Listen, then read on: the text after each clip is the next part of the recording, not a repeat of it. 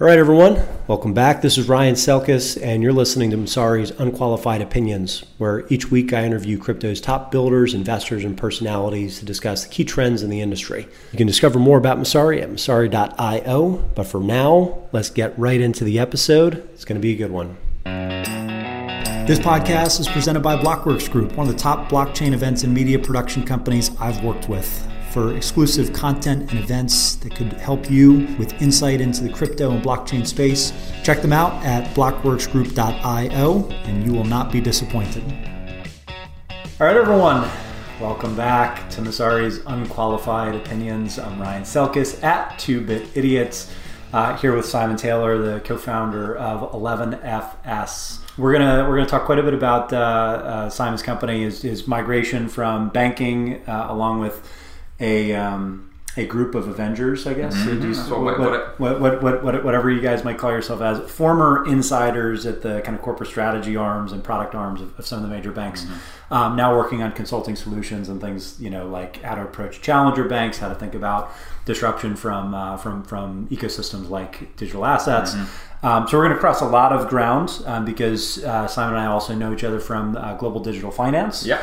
um, which is uh, an organization focused on uh, promoting better standards and, and kind of cross-border um, norms uh, in the digital asset ecosystem, both for exchanges, for stablecoins, for um, general uh, data companies, which includes us, of course, uh, and then of course uh, token issuers. So um, there's probably 50 different directions that we that we could go uh, with this conversation. I'm sure we're going to go down at least a couple of them. Let's let's try one or two. Um, but um, for uh, for starters, before we dive in, um, want to thank Voyager uh, for sponsoring this uh, this podcast. Go check them out, investvoyager.com, um, and uh, enter promo code uh, Messari uh, if you want a referral fee for, uh, for for some free Bitcoin. Not a gimmick. Um, the other thing to keep an eye on if you are in San Francisco for Blockchain Week, uh, my colleague Chow is going to be sitting on stage and doing some interviews of other founders uh, at the uh, at the main events. Um, ben uh, and and Chow will be floating around, so make sure if you see them with the Messari shirt, I'm not wearing mine today, but if you see uh, someone with the Messari shirt, go up say hello. And uh, be sure to check out some of those live sessions uh, that are going to be hosted mercifully by someone other than me for, for both my and your benefit. Um, so, uh, Simon, we've known each other for a few years. Mm-hmm. Your background is uh, at the Evil Empires, but Yeah. kind of like one of the renegades with, Yeah. Mm-hmm. within. Um, so let's let's start like all the way back. Um, your journey into crypto, Mm. and uh, I'd imagine uh, maybe this is a false assumption, but maybe the personal journey was Bitcoin, but the corporate journey was I got to figure out blockchain on behalf of uh, my bank. Um, or, or was really it, or was it the other, or was it the other No, way no, no, around? Well, the Yeah. personal journey starts with um, you know just before Christmas I'd broken up with an ex, um, and it was This was of- what year? Uh, this was 2012, I Okay. think. Mm-hmm. 2000, no, it was 2013. Um, and I'd, I was always into gaming PCs, and I had a bunch of gaming rigs and NVIDIA chips sitting around. And I picked up and put down uh, Bitcoin mining, I think, in early 2010. And by this point, it was already une- uneconomical. And I just never touched it again. I'm not one of those that was there from the start and following it all the way through. I, I picked it up and then put it down. Uh, and then suddenly I find myself, you know, it's it's winter, it's London, um, it's raining outside, and I had like two choices. Do, um, I'm now single. Do I close the curtains and drink a load of Jack Daniels, or do I get a hobby? Um, and unfortunately, I decided to just check out Meetup.com before I cracked open the, the JD and Coke. And um, I found uh, an Ethereum meetup, and I was like, "What the heck is Ethereum? This is interesting." Um, and then I started googling around, and I saw this YouTube video from Vitalik and Charles Hoskinson, and I was like, "Oh, this stuff, this is pretty interesting." I always saw um, Bitcoin as being brilliant because of how brutal it was. It's like a machete; it does one thing just incredibly well. But that's that was kind of its mo. And maybe that's its beauty. But when I looked at Ethereum, my, my sort of peon brain just went, ooh, it's like a Swiss Army knife, but for crypto. And it's like, you know, it's kind of where they were going, and it was early, but it was conceptual. And the spidey sense in me just went, I'm, I'm going to have to go to this. And I went to that first meetup in East London, and I came across a bunch of interesting people. Uh, one guy that worked for IBM at the time, uh, really like um, short guy with uh, short spiky hair and glasses, a chap by the name of Richard Brown, who's now the CTO of R3. Um, and another guy, this like American lawyer type, who was really, really loud and obnoxious, but sort of talking at me constantly, and was excited that I was from a bank, uh, and that's Preston Byrne. So, so this was uh, that was an interesting kind of uh, baptism into this world. And actually, to his credit, Charles Hoskinson was maybe really, the only person in the industry I could think of that at that time would have been excited to talk to somebody from a bank. Yeah, yeah. Well, of course, he was a securities lawyer, and I think he was excited that somebody at a bank was seeing this thing as interesting. It's like a validation thing. Yeah. Um, like, oh wait, there is potential here. Uh, and I went back internally in Barclays and, and started shopping the thing around, and the context was um, you know, my job, my day job at the time was to build their innovation platform. So they have, um, you, know, you know, the office here in London, uh, New York called Rise. Um, they've got another one in London. This was like, how do we collaborate with fintech? They did a partnership with Techstars. So I was on the founding team of that, and my job was to know what was happening in crypto. So this was uh, in mm-hmm. startup land and fintech. So this was kind of uh, aligned to those. And I went to uh, all the people internally, and I just went, "Hey, there's a, there's an ecosystem forming in." Uh, London around this crypto thing, um, and I you know I want to bring them in. So we had an auditorium of about I don't know 150 seats, and the first few Ethereum meetups were done in pubs, and they were really scratchy. Mm-hmm. And I mm-hmm. went to um, I think it was Charles, and had a had a Skype call with Charles, and just went like, why don't you guys use this Barclays space? There's something really like you guys are completely upending financial services and you're doing it inside of a Barclays building. That appealed to the troll nature, I think, of, of the early Ethereum community. And so we, they started running all of their London events out of um, out of the space that we had in Whitechapel at the time, and then we just brought in a load of the crypto events. And I was very fortunate that uh, you know a lot of that community um, brought me in as one of their own and just had amazing conversations. Uh, and then eventually, in sort of um, towards the end of 2014, the chief technology officer found out that wait, hang on, Vitalik's in a space that Barclays owns. He suddenly got interested in all of this stuff, and he went, right, we need to change your job, Simon. You're now head of blockchain R&D. Go figure this space out. And you know, who do we invest in? What do we do? Um, and kind of yeah, the rest is history. Maybe the first banker to have that esteemed position. Yeah, I think I might have been. Um, we ran um, an event in. Uh, the 5th of December, I think it was, 2014, or it might have been 15, I can't remember, I get the years mixed up. It was towards the end of that time period. I think it was 14. Yeah, it was.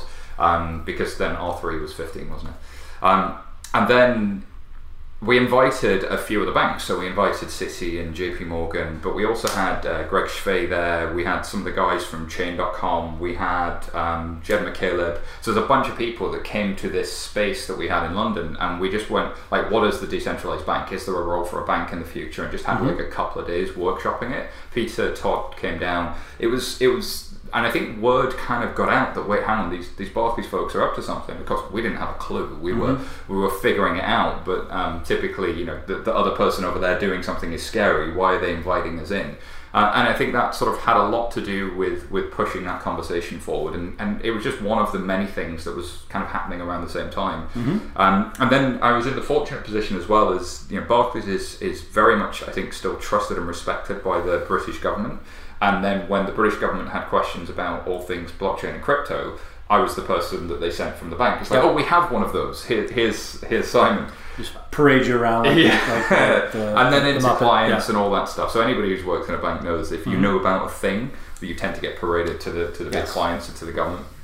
Uh, but the, uh, to my surprise, the British government asked me to author a, a strategy report for them, and um, then found myself uh, working a lot with central banks and governments, helping them think about their strategy and building relationships with policymakers. Um, and I always um, considered myself a daywalker. Like, hopefully, I have a modicum of credibility with some of the folks on the edges of crypto, mm-hmm. Um, and a modicum of credibility in financial services. Um, and that's still very much how I see the future, that convergence thesis. Like the answer is probably somewhere in the middle of the two. It's not mm-hmm. binary mm-hmm. on, on either side. So it was a heck of a journey for sure. Uh, and so you leave in 2016, was it? Mm-hmm. Okay. Um, so let, us talk about that because uh, you leave to join as one of the co-founders of, of 11FS, mm-hmm. a, a, consultancy which has, um, at least in, in the UK and, and, in Europe, some some pretty high-profile folks that have written uh, that have written you know books uh, mm-hmm. and and talk quite a bit about this concept of a challenger bank. Yes. Right. So, so the disruption of financial services with entirely new entities. Um, and we're going to go into the, the crypto realm and how this is relevant and, and which players you, are keeping an eye on. But first, um, let's break down uh, this concept of a challenger bank and any of the other mm-hmm. services and, and, and, and, projects that you are currently engaged with because you've got uh, several yeah. folks similar to you uh, as co-founders and now a, a pretty big team uh, yeah. at, at 11FS.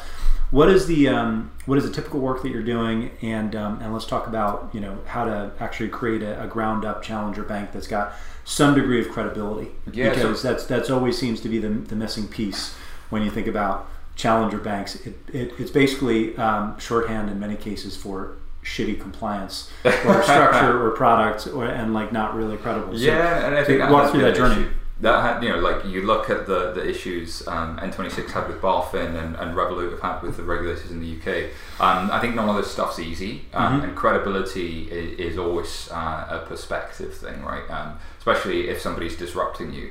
I'm, I'm definitely reminded of the the Netflix CEO uh, who in 2008, not the Netflix, sorry, the Blockbuster CEO, mm-hmm. who said in 2008, I'm not really worried about Netflix, but I'm worried about Apple and Microsoft so I do think a lot of people dismiss challenger banks because of the job they have rather mm-hmm. than um, rather than their actual underlying credibility.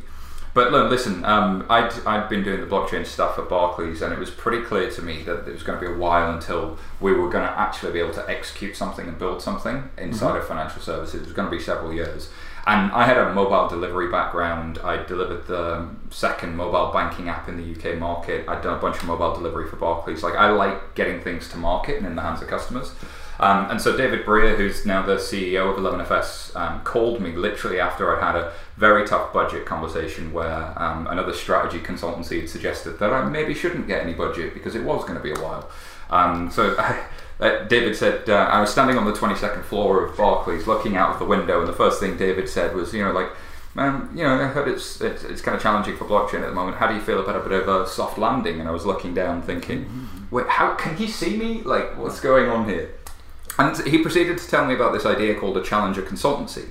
And the idea of a challenger consultancy was, you know, I think uh, bankers especially have gotten really, really sick of having dealt with um, you know, you meet the really interesting person that you want to work with, and then here comes an army of graduates underneath that that yep. have not done much. And they, they may be super talented, and there are some amazing people that work in those organizations, and they do incredible things. Um, but they fundamentally weren't solving some of the problems that we saw in banking. Um, you know, uh, regulation had really changed in the UK and is now changing around the world. Uh, technology has become something where you don't have to rely on legacy systems as the way of getting things done anymore. Mm-hmm. You can build things with modern open source tech stacks, and often it's simpler and cheaper to start again than it is to try and integrate it back to the old systems.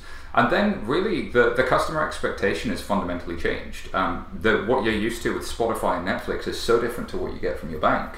And then, lastly, um, the challengers have arrived. Um, and you can see this in the UK. You know, Monzo has uh, been taking customers and deposits out of a lot of the uh, major high street banks now for three or four years, and it's gone from that's cute to oh, this is a serious threat. We need mm-hmm. to do mm-hmm. our own challenges. Um, so that was David's kind of thesis, and I thought, well, that's incredible. Um, I, I, really, really want to get involved in building challenger banks and, and contributing any way I can. And uh, he said, well, you're going to meet this guy, Jason. And I was like, oh yeah, Jason. He was the guy at Monzo, right? And he goes, yes.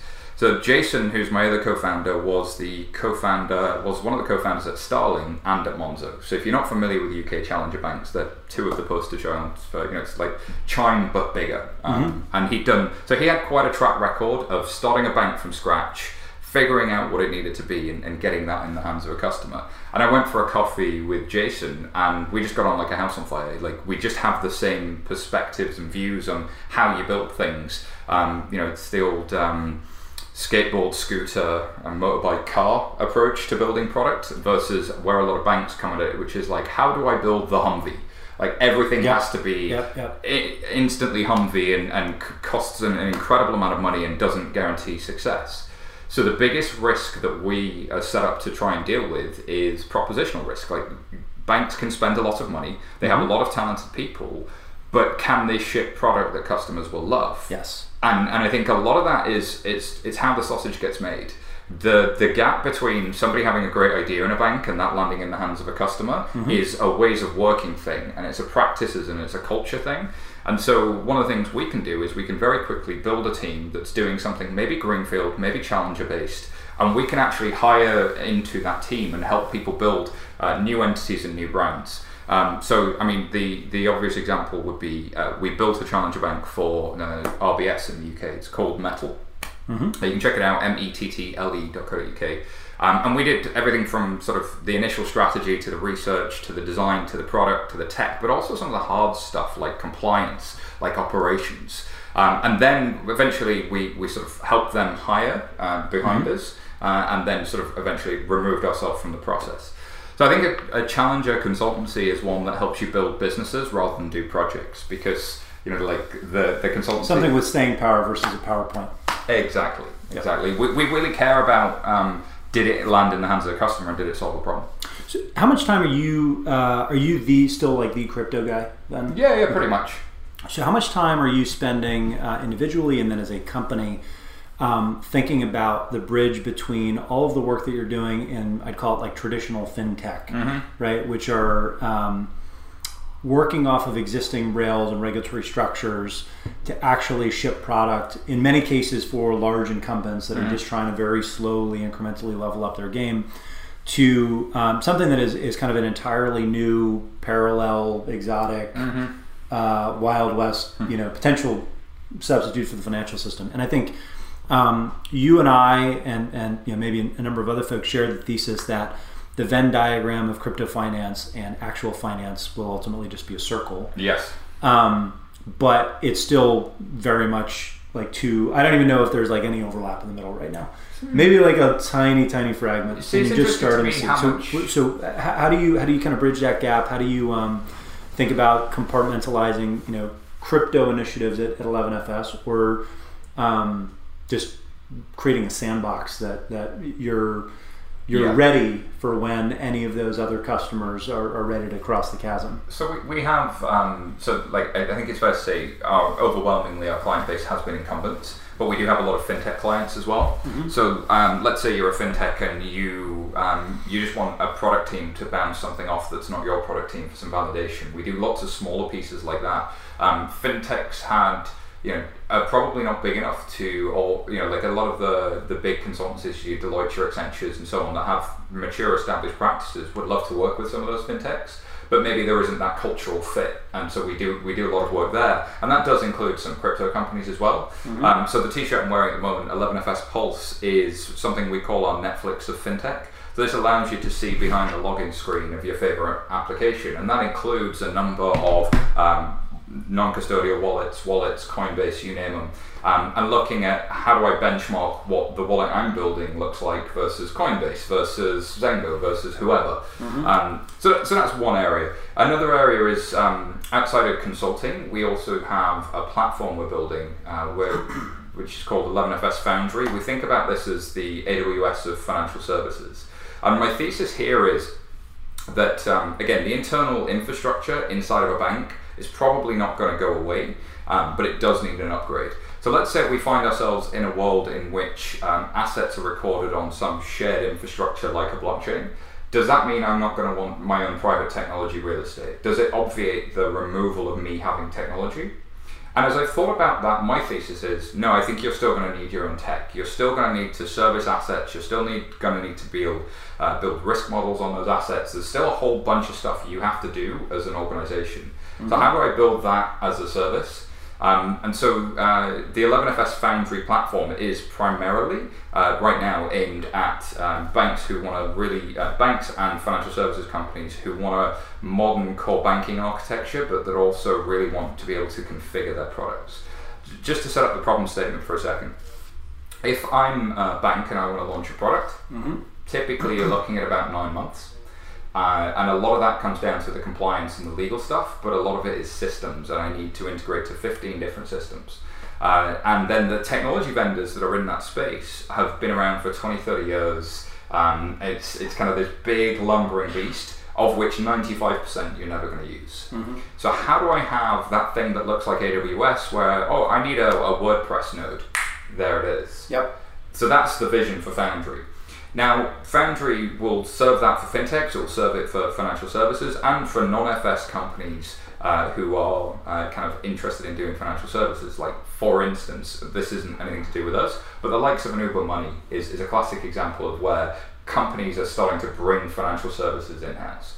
And increasingly, I see um, there's going to be a challenge as cap markets businesses start to look at digital assets. They're going to go like, oh, there's these amazing world of crypto assets. How do I plug that into my existing infrastructure?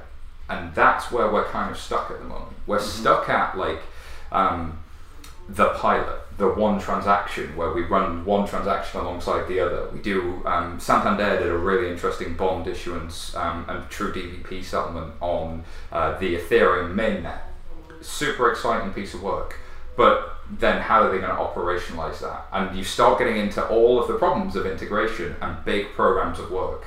So if you're going to move this market liquidity in, again, is it the same thesis? Is it easier to start this greenfield with something internal that can work with the outside world, that can be your technology real estate, than it is to try and integrate it to all your existing systems that frankly weren't designed to operate in that world. Mm-hmm. So that's the thesis, and that's that's kind of what we're working on. And there's um, there's a number of organizations that are in crypto as hedge funds or as uh, you know building exchanges who increasingly have moved from uh, kind of trying to build their own to using suppliers um, and, and kind of putting things together and understanding their own technology, real estate, and where that fits together.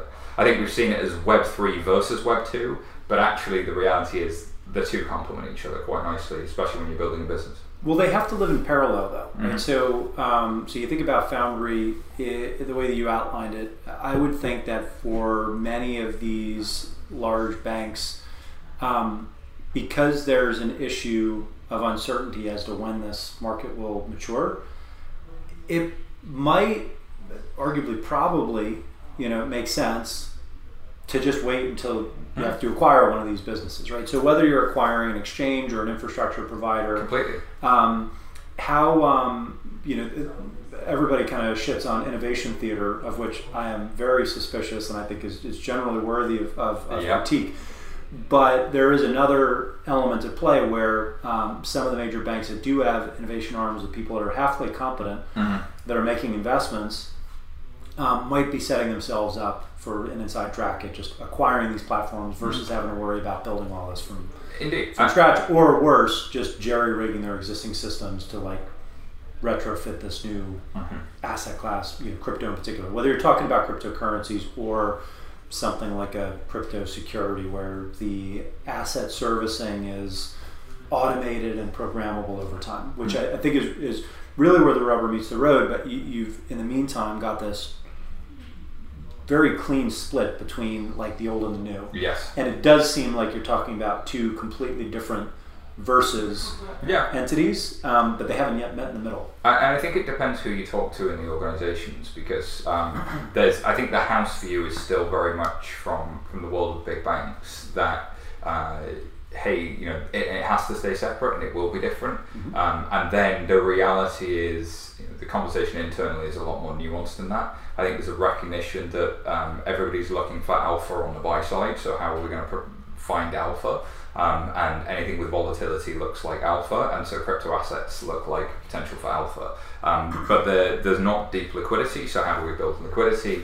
And then that becomes you know the story that the, these financial marketeers are, are familiar with and it's also the need to do the hard yards. Um, the the guys at I think at Nivaura have done a really interesting job with the London Stock Exchange Group. I think the folks at Six, I think the folks at HQLAX have done a lot of hard yards in terms of you know working with the lawyers, working with the financial market infrastructure players to understand how do I make this compliant and also still have a business case that stacks up. And so I think that is coming, and uh, there's definitely digital teams with uh, in, in, a number of organizations that are really seriously talking to their uh, asset management clients about how they would become prime brokers in this world. um, of either digi- digitalized uh, real estate or you know, private equity and all of those sorts of things. And they've been around for quite some time as a conversation with your Harbors, your Templums.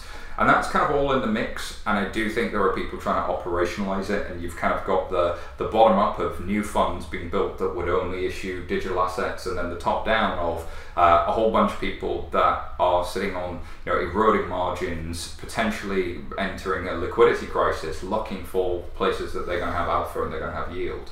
So I, I, do think there's there's a conversation starting to happen that convenes maybe middle of next year that maybe starts to make people think, well, hang on a minute, that there's an opportunity to bring these two things closer together. But it's a hypothesis, and, and frankly, it's why 11FS hasn't focused on that for the time mm-hmm. being. You know, the demand has absolutely been in challenger banks um, on the retail side, then it's moved up to small businesses. Now, what we're seeing is that's trying to follow the high growth businesses into the mid market. And so my thesis is fintech is almost coming up the curve towards cap markets, and maybe it's 18 months to two years out before mm-hmm. you really see that uh, innovation in cap markets really, really hit. But if it's 18 months to two years out and you're a big institution, you need to be thinking about that now. You need to be budgeting through 2020 to get that done. So let's talk about the long game uh, because what, what you are actually um, intimately involved with on the crypto side is not necessarily part of 11FS, mm-hmm. maybe affiliated. There are some yeah. common common personnel, um, but it's the uh, the Global Digital Finance um, organization. So talk, talk a little bit about GDF.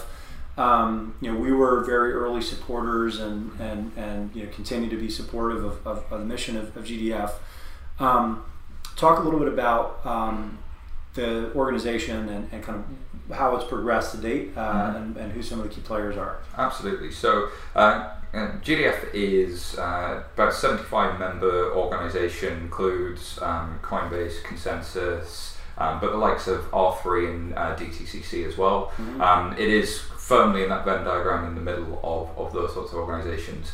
Um, and it uh, was founded really um, in the middle of the ICO boom, uh, around, amongst the realization that you know, there was going to be a regulatory pushback and there was going to be a need for standards and best practices uh, to kind of put this thing together. But my thesis was the value of crypto assets uh, is not that they are regulated locally uh, or is not that they are um, taking the same processes, you know, analog processes, and then making them digital.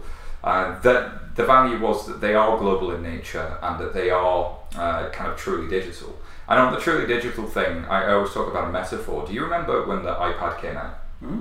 and you could download newspapers and you could turn the page on that newspaper?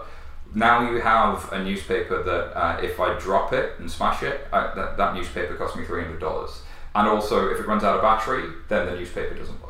Like the only winner in that example was the newspaper companies themselves because they reduced the cost of distribution. Mm-hmm. And I think a lot of times people look at digital and innovation as being how do I reduce my cost rather than how do I start at the customer problem and really understand what digital can do for me. Mm-hmm. And this is the issue we're seeing between crypto and I think uh, the world of digital assets is the world of digital asset is just doing those incremental things. The world of crypto is kind of in that early days of Wikipedia, as Chris Dixon put it, and it's in the wild west. But financial services also is a bit different to other market industries. As you how, how would you draw the distinction between digital assets and crypto? Because uh, most people within crypto would call these assets digital assets or crypto assets. Yeah, I guess I'm you're using, using this differently. So yeah, I, I would say that um, digital assets is a digitized real world asset, mm-hmm. um, and crypto assets are born digital that would be my primary differentiator. There could be other good ones to, to do it, but that, that would be my primary differentiator. And, and and GDF's focus today is on crypto assets. It's on both More intentionally. Okay. So where where where does the um, uh, where does the rubber meet the road, and, and, and how are, are some of these entities coming together to, to mm-hmm. think about norms and standards? Given uh, what we mentioned a little while ago, these are two very different realms right now. Mm-hmm. Digital assets, just because they're traded using a new underlying technology, you don't really need to change much uh, from a regulatory standpoint or in terms of the structure of the assets no. or, or, or, the legal contracts. Um, but you do if you're talking about digital born assets, right? So, um, what, uh, how much time is, is GDF spending on both, and, and, and where is this So fundamentally, if you are representing an asset with um, a, as a digital asset that has a key pair that is managing the ownership of that asset in some way, shape, or at least the life cycle, or is giving you access to that asset in some way, then you have a, a similar set of technology problems which create a similar set of governance problems. So solving for crypto custody um, as a high watermark and industry standard was, was one area we focused on. If you are issuing digital assets, the risk profile you have uh, of how you offer those and what good looks like is broadly the same across both of those asset class types. So if you set a high watermark for what that looks like as a code of conduct, then hopefully everybody can can kind of get involved with that. Um, and then so what uh, GDF has done is produced uh, more than nine different codes of conduct, and it has about five or six different working groups around uh, crypto custody, um, token uh, securitization, and um, sorry, no, tokenized securities, um, and several others I forget. AML is one of the key working groups. And so uh, there's a whole bunch of like producing codes of conduct work, and then there's essentially engagement with the global policy and regulatory bodies. So if you think there are great bodies um, in the US and in Europe that are engaging directly with those policymakers and regulators, but then you have the supranational bodies like FATF, Bank of International Settlements, FSB, and there was probably nobody that was engaging at that level. So the mm-hmm. vision for GDF was how do we make sure that this conversation about an asset that could be global in nature, that is truly digital in nature, is, is harmonizing that conversation as much as possible. So Global Digital Finance was able to invite a lot of its members, including Chainalysis, Elliptic, Zcash, and a whole bunch of folks on the cutting edge of you know what's possible with risk prevention in the world of crypto assets, mm-hmm. to the V20 event in Osaka, Japan, with the uh, Financial Action Task Force and we were able to you know, make material uh, headway with, with, with that community to say that uh, some of the suggestions coming out of F- FATF about how you manage uh, counter-terrorist financing and money laundering risk in you know, around the travel rule and things of that nature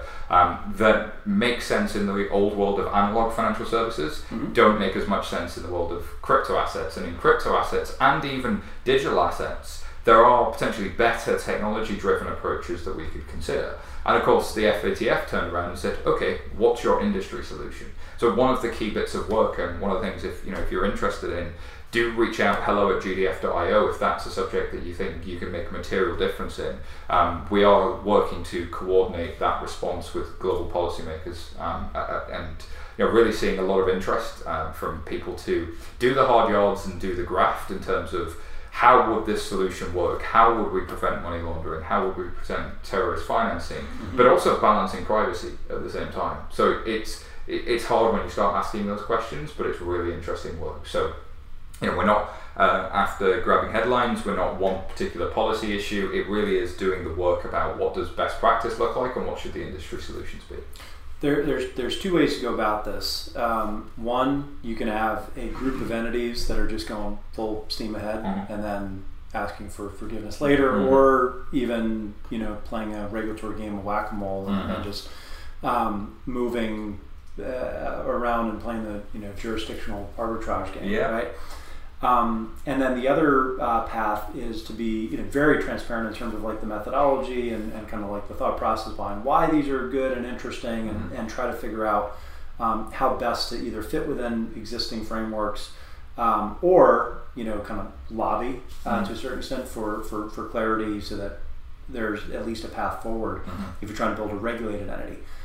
Um, and right now it, it seems like um, you know so first of all, there there there there aren't really at the top of my mind major European native crypto players mm. um, on the exchange and, and kind of prime, prime, brokerage side right now. Most of it, it seems to be in Asia and, and the U.S., mm-hmm.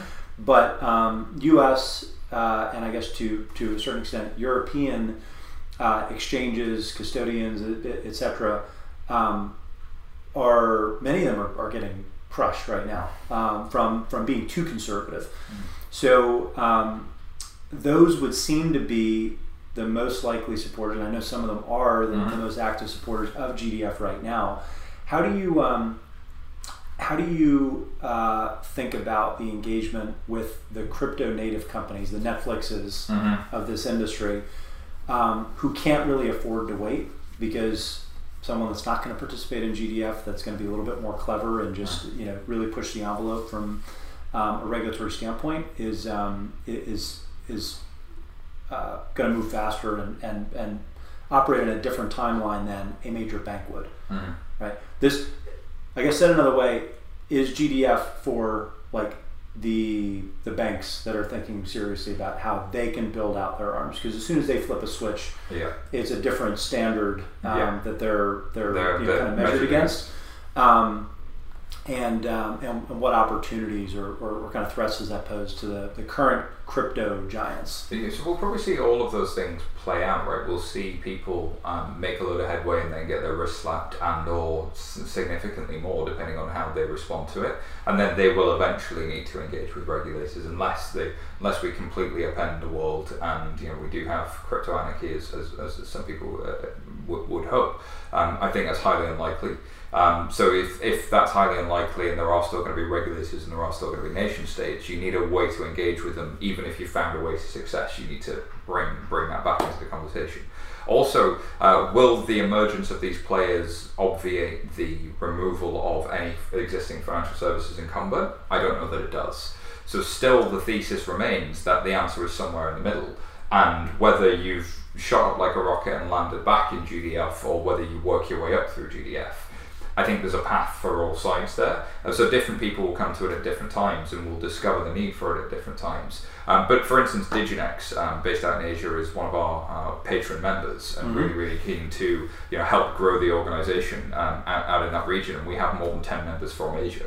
Um, uh, Huobi is one of the biggest exchanges in the world and is a member and really taking a lead on, on bringing some of their peers back into global digital finance. I think especially where you've got things like, um, you know, we, we took a lead from a lot of people who had experience in the FX industry post LIBOR. Um, post LIBOR, the uh, FX industry got together and built the FX Code of Conduct, and that was well received by central bankers. And I think um, now, if you consider where we are geopolitically, with a lot of uh, kind of people looking at different digital currencies, there's a need more than ever for our industry to be an active participant in the conversation about what is the future shape of digital assets and, and how is this going to impact communities globally.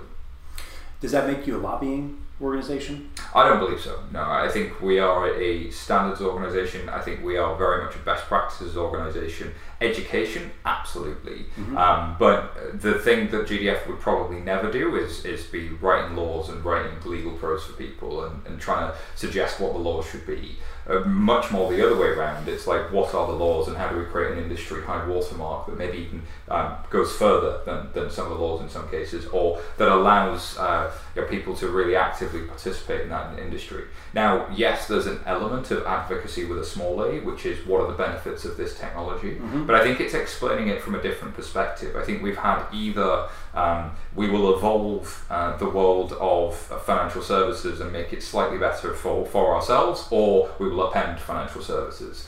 And there is a conversation about truly global um, assets and truly, truly digital assets that are near frictionless, that are more efficient, fairer, and more transparent. And that is a goal I think that's shared by all sides. And that story, I think, fundamentally has been missing. And the opportunity to tell that story and to coalesce industry behind that is something that can be a driving north star for the entire industry. The level of financial inclusion you can create, the level of fairness you can bring into the industry by bringing in some of these technologies and promoting that transparency, I think is what really, really, really motivates me.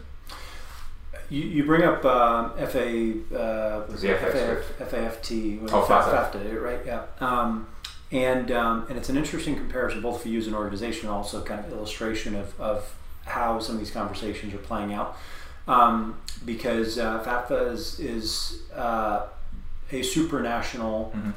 uh, group that really has no explicit mandate um, to regulate um, you know different financial services uh, Yeah. entities, but it has a hell of a lot of clout in the global financial system. If you're on the, the naughty list uh, based on their recommendations, you're, you're fucked, Yeah. right? Um, so uh, you probably know a little bit more about the history of that group, but but uh, talk a little bit about um, kind of the travel rule issues with, with Mhm. crypto, but but but maybe even start a step further. Um, how that group got so powerful and what parallels you might be able to draw with GDF if it hits kind of the, the escape velocity as a network where all of a sudden, even if there's no government or regulatory mandates um, that's decreed from on high, the network is just so large that if you're outside of the GDF, um, people are not going to you know take this seriously. And to a certain extent, this is kind of how we've thought about building Messari and, and, and our, our, disclosures registry. So I'm curious um, what what uh, the trajectory is for GDF in light of uh, this this kind of legacy world parallel. Yeah, I think it's an interesting thesis. I mean, FATF, as, as you rightly point out, um, have uh, a lot of a massive amount of soft and hard power.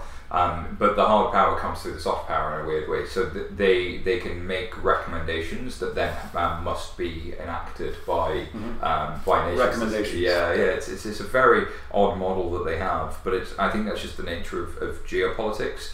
Um, but it is uh, it is uh, kind of it takes representation primarily from the regulatory community uh, around uh, the prevention of money laundering and, uh, counter-terrorist financing. So it's slightly different in that sense, in that it, it wasn't I believe industry driven initially. Uh, but one of the things uh, it was designed to do, I think, when it was formed by uh, by the G7 or the G20, was to help really formalise some of the rules and risks that were coming out of uh, the likes of the OFAC list and SWIFT and things that were happening informally, um, and and deal with sort of uh, there were a lot of countries around the world that just didn't have a certain standard of policy. Um, and you were seeing that there were parts of the world, and there are still parts of the world, but it is changing and improving, where the uh, where money laundering was, was far far simpler than, than other parts of the world, mm-hmm. just because people hadn't done the basics. So the first goal was like let's get the basics right. And, and I would say there is a parallel there with GDF in that there are definitely parts of the world where we're just not getting the basics right on tax, we're not getting the basics right on um, AML, and, and mm-hmm. that's why you hear um, politicians talk about AML so much is they're not really concerned about the US's policy on AML. They're not concerned about China's. They're not concerned about a lot of the big nations. It's bringing sort of that OECD list of nations up to a certain level, mm-hmm. uh, and then you, that was what FATF was there to do, and it has been pretty successful in doing that. Um, and it's not perfect. It's not always massively effective, but FATF have realised that, and I think they've now changed their mandate from making sure everybody has rules in place to making sure those rules are effective. And uh, increasingly, we'll see probably GDF go through a similar thing, which is yes, you're adhering to the code, you have them in place. Right, how effectively are you adhering to that? And I think that conversation will change. Um, and I think there's a lot of uh, receptiveness in the global policy and regulatory community for that mm-hmm. piece of work. Uh, so let's talk about part two of uh, FATF then, uh, which is just the impact the travel rules going to have. So this yeah. is maybe one of the most actionable things that's coming out of GDF right mm-hmm. now is engagement around this issue of the travel rule and in particular compliance mm-hmm. um, from the, the, major crypto exchanges. And uh, you can correct my, my very brief summary here. But um, the travel rule is basically knowing your customer and your customer's customer yep. um, in terms of the source of funds when it hits an exchange. So yep. Um, if you can KYC your user and they're depositing from a Bitcoin account, how do you know that it's actually theirs? How do you tie like identity? Um, and How do I know it wasn't the proceeds of crime? How do I know they're not um, sort of doing something uh, horrific like human trafficking? Like, and, and, and, same goes on the way out. Right? Yes. So so you know when you're sending money to a Bitcoin or Ethereum wallet address, like how do you know that this is not going to uh, you know uh, uh something that's that's owned by you know someone that's on the OFAC list?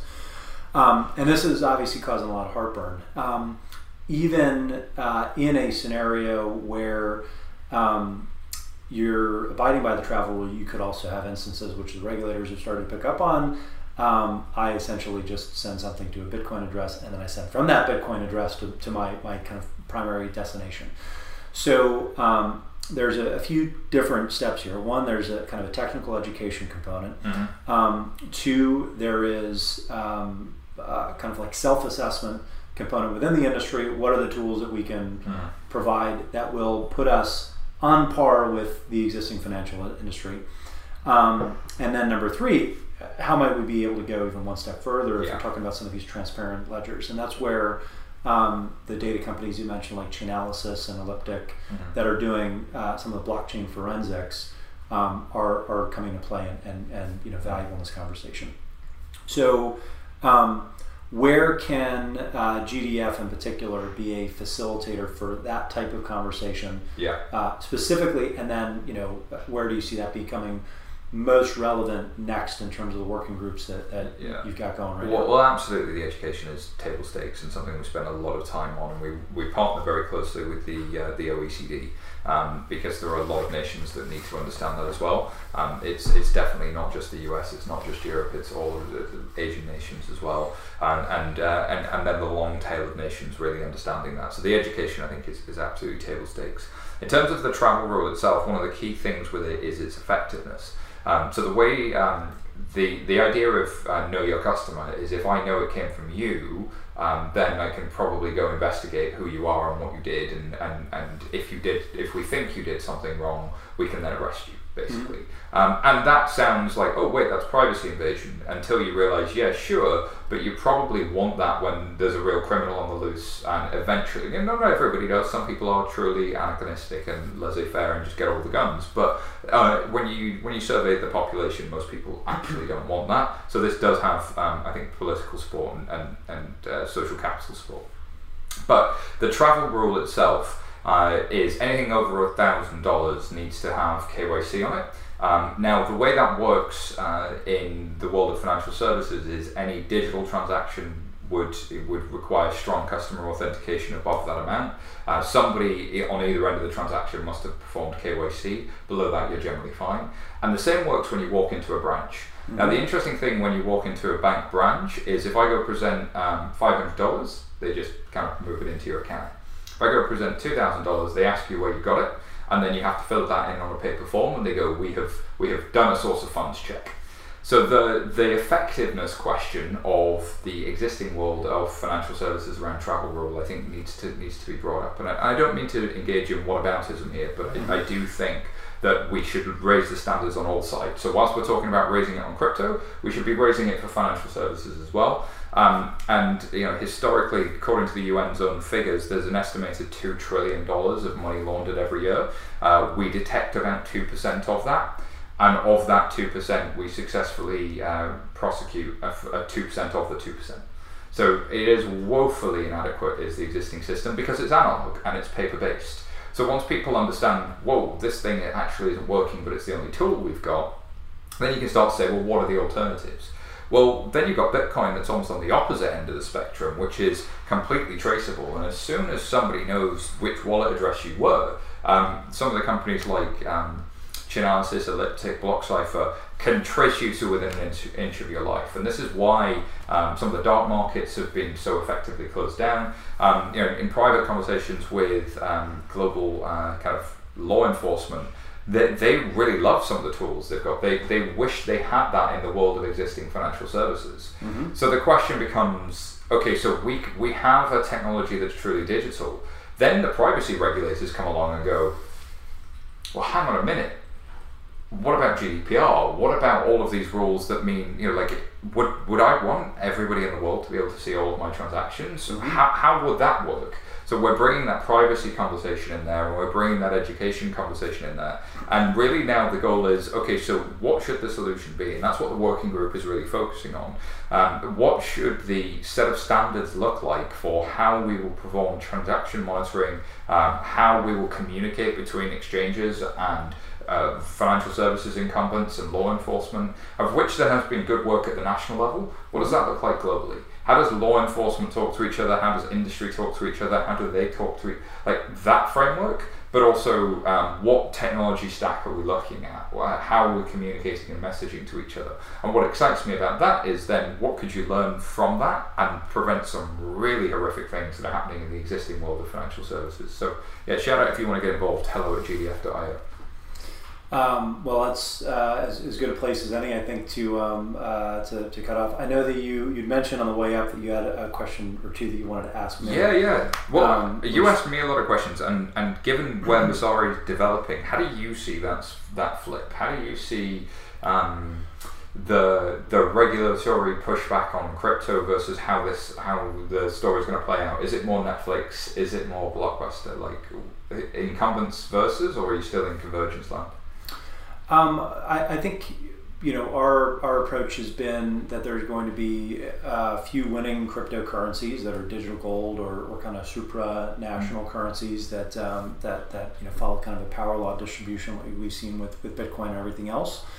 Um, and then there are going to be um, uh, maybe part of that or, or, or, slightly separate, like a you know commodity money like ETH that's used to power different applications. Mm-hmm. Um, but beyond that, pretty much every other asset that has value long term is going to have some type of income producing property or real world hmm. asset tied to it. Um, and that's kind of the where, where, I think things will start to meet in the middle um, between uh, kind of digital assets, as you would coin them, and um, and synthetic crypto assets. So A good example might be any um, synthetic security that's basically mirroring a U.S. stock, for instance, but now, might be available to an investor in Southeast Asia that doesn't necessarily have access to U.S. brokerage accounts that can't ha- actually hold a titled security in the U.S. but can still get the same exposure to those assets via a synthetic that is technically unregulated but that's issued on chain and relies on, on kind of an oracle to, to satisfy the price. Uh-huh. Um, those uh, or probably the middle ground. You think about um, uh, new types of mutualized risk mm-hmm. and and cross border insurance products that you know might be um, subscale for an insurance company to actually price out, but makes a hell of a lot of sense for you know different interested global parties to contribute to. Some of it could be um, hack insurance from from major, yeah. major crypto exchanges, right? Just to, just to use you know one one example. Um, those uh, again are going to have security like attributes because you've got people paying in yep. with the expectation that they would earn a premium. Yeah, fixed right? income. And it's and it's it's it's um, basically, I would argue, a way to run a more meritocratic consortium, mm-hmm. right? Where, where, where you um, you actually give people the, the financial rewards that um, based on their, their actual participation in the, in the system or, or, or value add. Um, that's still undefined, but um, but I don't think much of that requires like a wait and see approach with regulators. Um, it's in our best interest to work cooperatively with them, but completely. Um, but our, our general sense, having sat in some of these meetings, and uh, you know me, I'm I'm very impatient uh, to deal with what I think you need to deal with mm-hmm. from uh, on a day to day basis and interfacing with regulators um, we're of the mindset that it is an information business. We just go out and fucking build it, and yeah, then um, and then work with groups that are more more patient, uh-huh. um, both here and abroad, to, uh, to to make sure that we're you know adding value to those conversations. I think we need builders. We absolutely do, and we need people pushing the boundaries. So long may it continue. Likewise. Uh, well, Simon, it's uh, always a pleasure, uh, and uh, I, I, hope people enjoyed this. Um, side note: I know that we had microphone issues in a couple previous episodes. Hmm. Mea culpa. Um, I've I've diagnosed the root cause. We're still ironing out the kinks here, um, and uh, I'm going to continue to upgrade this podcast with great guests uh, and and a little bit better tech going forward. So um, until next time, thanks everybody for chiming in, and we'll we'll have this up on iTunes and Spotify within the next week or so. Uh, you can follow Simon at uh, SY Taylor.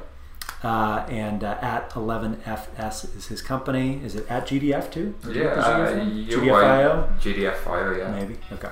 Um, um, sorry, it's at Global Digital Finance. At Global Digital Finance um, for the for the three entities if you want to follow that. Um, otherwise, until next time, thanks again. Peace. That's a wrap. Thanks for listening. New episodes of Unqualified Opinions go live weekdays at noon Eastern Time. You can follow me in the meantime on Twitter at 2BitIdiot if you want to continue the conversation or troll me. Otherwise, I'll see you next week.